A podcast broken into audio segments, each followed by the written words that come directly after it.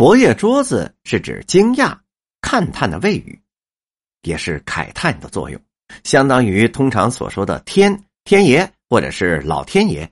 举例，看的众人是齐打夯的喝彩呀，就中就有一位嚯的一声，也有错的一声，都悄悄的说道：“哎，这才是劲头的。”当下把个张三李四吓得是目瞪口呆，不由得叫了一声：“哎呦，我的佛爷桌子！”哎再举例，而我小的时候常说的一些北京土话，现在却很少有人说了。咱比方说“塔拉密”“佛爷桌子”，这是一个感叹词，相当于“哎呦，天哪，妈耶，上帝”之类的。举例，这可真是天随人愿呐！海八爷看到了潘佩恒，不禁的心里暗自叫好啊！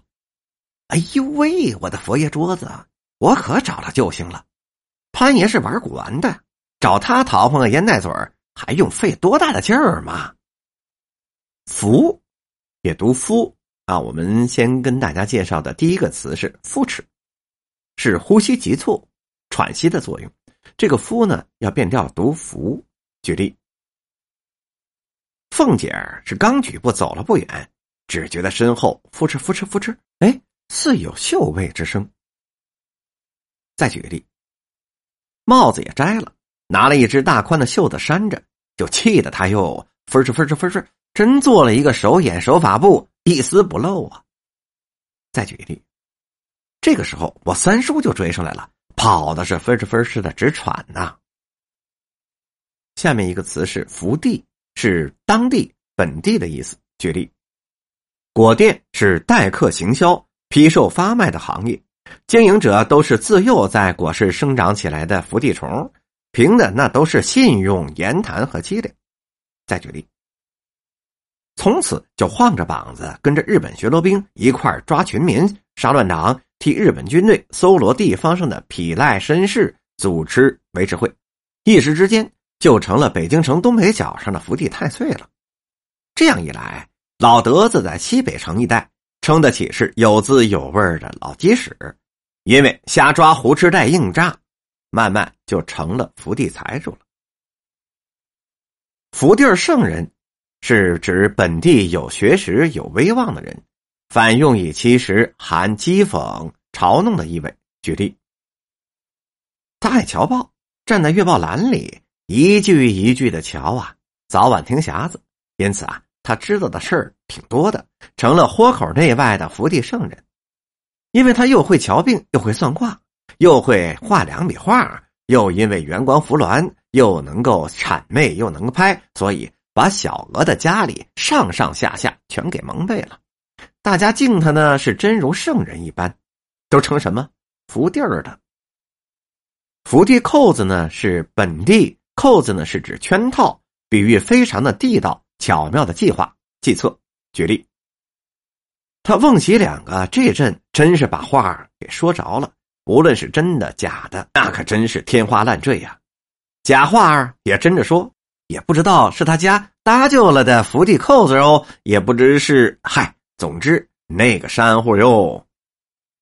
下面一个例子是这样的：他非常恼恨自己太蠢了，太笨了，竟然没有料到杨神父是一个鬼难拿。设下个伏地扣子，这把人算计的可真惨呐！伏天又做伏蝶，蝉的一种，天要变读。举例，蓝靛壳最好的言语是叫伏天儿。伏天是入伏之后在树梢上的小绿蝉，名声为伏天儿，伏天儿，伏天儿，伏天，嘿，很好听。门前的古槐、笼中的老干和婆娑的树冠。都被染成了古铜色，枝叶间传出了悠长的“伏天儿，伏天儿”，仿佛在故意拖延这炎热的长昼。再举一例，入伏以后啊，有一种绿色的小蝉，因为它的叫声呢近似“伏点儿，伏点儿”的发音，又因为入伏以后，所以北京人就称之它为“伏点儿”。下面一个词是“伏漏”。轻轻的掸或者是擦，这个落呢要读喽。举例，你们两个也别闲着啊，把这石头上的土啊给我扶了净了，又一阵风，把他衣襟上的花瓣就拂落到了他的鞋帮上了。下面一个词是“服”，是佩服、信服而化韵，多用于无可奈何、无计可施的时候，含着讥讽、嘲笑的意味。举例：叫他细想啊，凭他嫁到了谁家，也难出我的手心除非他死了，或者是终身不嫁男人，我就服了他。嫂子，我呀，算是服了您了。本集播讲完毕。